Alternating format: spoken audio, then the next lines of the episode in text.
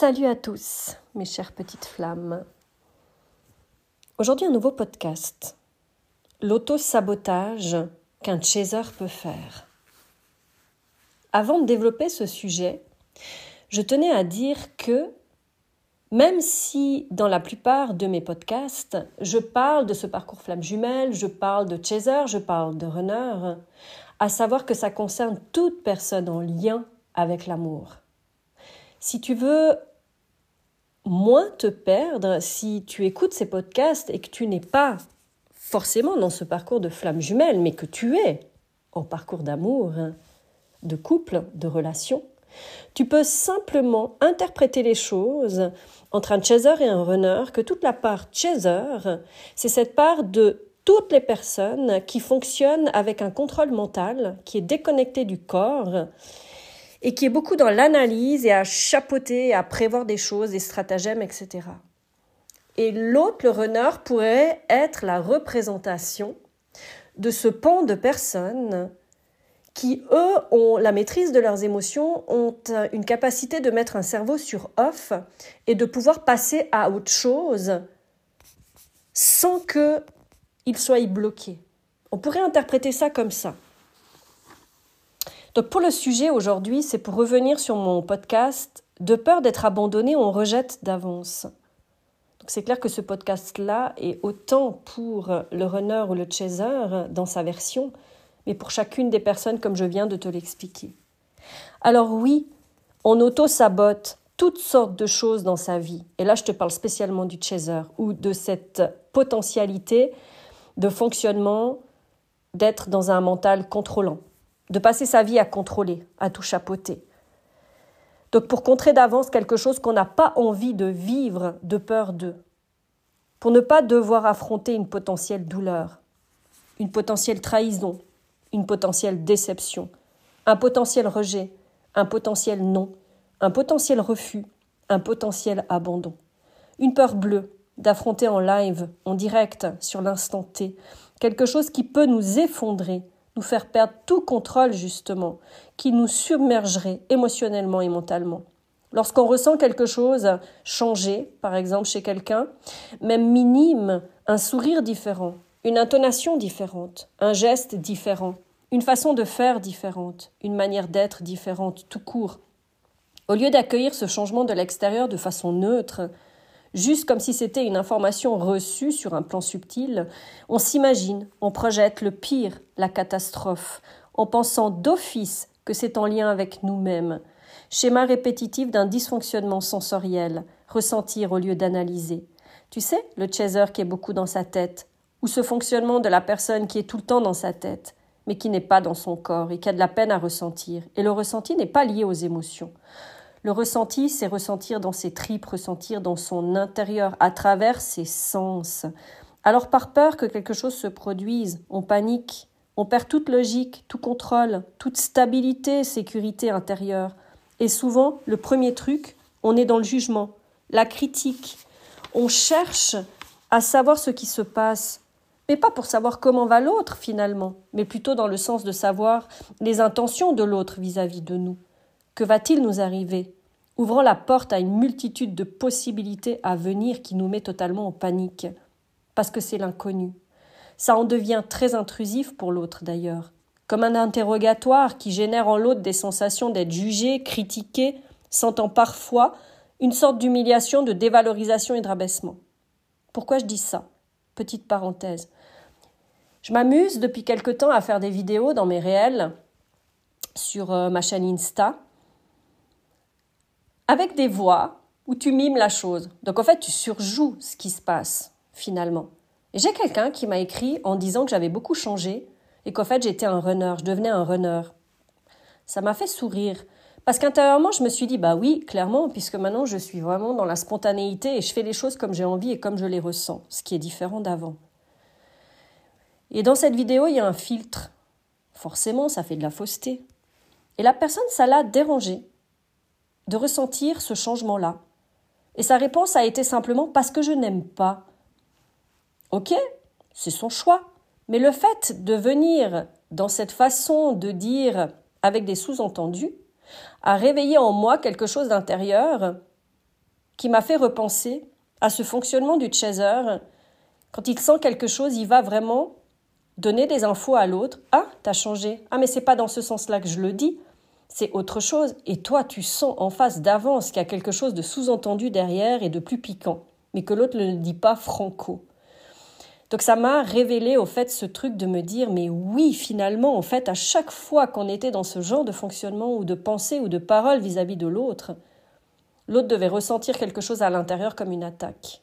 Et je me rends compte aujourd'hui dans ma manière des fois de dire les choses à l'époque, c'était ça pouvait être piquant.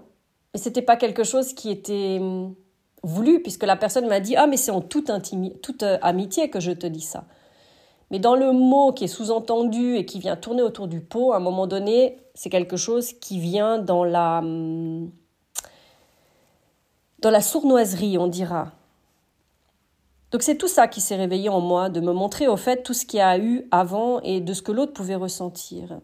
Donc tu vois finalement de me dire que je suis runner, c'est oui, dans un sens c'est juste, mais moi l'avantage de tout ça, c'est qu'actuellement je revis dans le corps ce que mon autre pouvait ressentir ce que je n'avais pas avant. Et ça me donne toute une série de compréhensions, notamment celle-là. Donc tu vois, quand je dis justement l'autre, bah dans l'interrogatoire, bah c'est des sensations d'être jugé, d'être critiqué, sentant parfois une sorte d'humiliation, dévalorisation et de rabaissement. L'autre est dans un processus de compréhension personnelle, de digestion personnelle, qui passe par ce changement intérieur avant qu'il ne pose en matière la suite à faire pour lui. C'est son fonctionnement mental, c'est pas le même qu'un chaser ou quelqu'un qui est dans le contrôle mental. Quelle incompréhension totale. C'est pour ça qu'on dit que souvent, sur ce parcours, on ne se comprend pas. Mais parce qu'on a un fonctionnement totalement différent. Chacun dans un auto-sabotage en sorte. Un avec sa vie extérieure et l'autre avec sa vie intérieure. Le chaser est connecté au subtil depuis toujours. Oui, puisqu'il est yin d'origine. Je t'envoie vers un autre podcast si ça, ça t'interpelle. J'en ai fait un détail là-dessus. Bah oui, on est connecté à tout. Le chaser perçoit le moindre changement invisible. Ça te rappelle pas l'hypersensible aussi, ça? Donc on ne peut poser des mots longtemps sur ce qui se passe.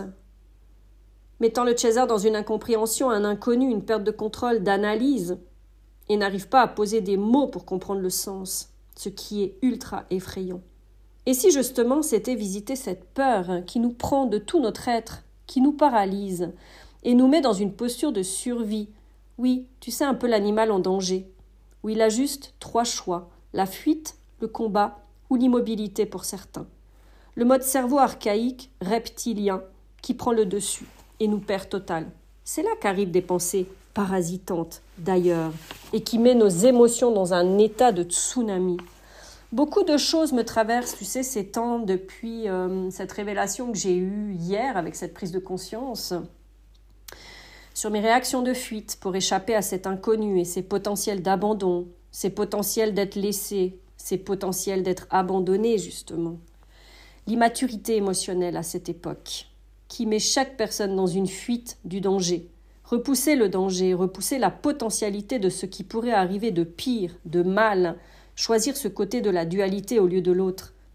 Le shadow work est justement oser plonger et accepter cette potentialité d'être abandonné, d'être rejeté, d'être trahi, d'être déçu, d'être délaissé, de ne pas être choisi. Mais en même temps, aimer, c'est cela. C'est tout cela. C'est devenir vulnérable, c'est laisser sortir sa sensibilité, c'est se mettre à nu avec cette potentialité-là. Et quand on vit des relations qui sont en lien avec des blessures d'enfance, on peut être amené à vivre tout ça. Mais lorsqu'on guérit de ces blessures-là et qu'on prend conscience, il n'y a plus de raison d'avoir peur de vivre ça, puisqu'on sait que finalement ces parts-là, ce sont des parts possibles, mais pas forcément ce qui arrive en réalité. Donc tu vois, vivre cette peur de pour accepter l'autre face, l'autre versant, tu sais, celle de et si ça réussit, et si ça marche, et si ça fonctionne. Oui, parce qu'on en a peur aussi. On a peur de sortir de nos schémas, de ce que l'on connaît, de ce qui nous rassure. On a toujours vécu dans un certain schéma et on est rassuré dans les choses qu'on connaît. Donc on peut avoir peur de la réussite. On peut avoir peur dans les choses qui fonctionnent. On peut avoir peur dans les choses qui vont nous élever, qui vont nous faire grandir, qui nous sortent de cette immaturité émotionnelle. C'est en acceptant cette potentialité de rater, de ne pas réussir, de se tromper, de tomber à terre, et du coup, dans cette histoire, dans ce parcours, qu'ils ne reviennent jamais aussi. L'éventualité d'être seul, finir sa vie seule, et de l'accepter totalement. C'est en lâchant tout contrôle sur ses potentiels, en les acceptant pleinement, qu'on peut s'autoriser à vivre la vie qui nous va vraiment, et s'ouvrir à tous les possibles. Et là, je te parle dans tous les domaines de notre vie, pas qu'en amour. Parce que si tu fouilles un petit peu plus profond, tu te rends compte qu'à chaque fois qu'il y a eu des potentialités, qu'il y a eu des chances de succès, des chances de réussite, il y a eu des autosabotages de peur de réussir, justement. En connectant des peurs profondes sur sa capacité de faire, sa capacité d'être, sa capacité de réussir, sa capacité d'être heureux. N'oublie pas que le chaser a passé sa vie à analyser, à contrôler, pour éviter toutes sortes d'inconforts, dans la perfection, dans l'exigence de soi-même et des autres, en occultant tout ce qui pourrait être inenvisageable, tout ce qui pourrait être négatif, tout ce qui pourrait être inconfortable. On le vit déjà avec cette séparation, comme imposée. Alors acceptons-le, pour de vrai, Acceptons le fait de ne pouvoir vivre cet amour-là avec cette personne-là. Accepter de le perdre. Et je mets bien le mot perdre entre guillemets parce qu'on ne perd jamais quelqu'un puisqu'on appartient à personne et personne ne nous appartient. Mais c'est la symbolique. Accepter de l'oublier. Accepter de vivre sans lui. Écoute en toi ce que ça fait quand je te dis ça. Je sais qu'il y a des, choses qui vont résonner. Je sais que ça va vibrer. Je sais qu'il y a des peurs qui sortent. Mais c'est en allant justement plonger dans ces peurs-là qu'on libère ces anciens schémas, qui nous permet d'être libres à nouveau. C'est en lâchant tout ce contrôle de l'inévitable qu'on se reconnecte à tous les possibles. On bloque toute avancée de ce qui est en retenant cette part inacceptée de tout lâcher. Et tu sais, les, les oui, si j'avais dit ça, si j'avais fait ci ou si j'avais fait ça, si j'avais osé dire, si j'avais osé faire. Je suis un petit peu là-dedans ces jours. Mais c'est normal. C'est accepter, laisser sortir ce côté-là, qui est très en lien avec la culpabilité, parce qu'on la retient du coup. Parce qu'on s'imagine qu'on n'en serait peut-être pas là si on avait osé. Et c'est cette culpabilité qui nous bloque dans une souffrance et dans la tristesse profonde.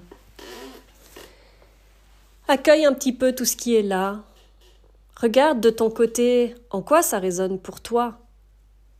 Ne t'identifie pas à mon histoire, mais ressens-le en toi. C'est pas avec la tête qu'on analyse, c'est pas avec la tête qu'on compare. Alors oui, ça nous fait penser à certaines choses. Mais ce qui va aider à libérer, c'est le ressenti. Qu'est-ce que ça fait en toi quand je te dis ça? Et s'il y a quelque chose qui sort, accueille-le. Laisse-toi pleurer. Laisse-toi être en colère. Sens-toi coupable. Et c'est en acceptant tout ça, en acceptant cette part-là aussi, que tu te permets d'avancer encore. Merci pour cette écoute et à tout bientôt.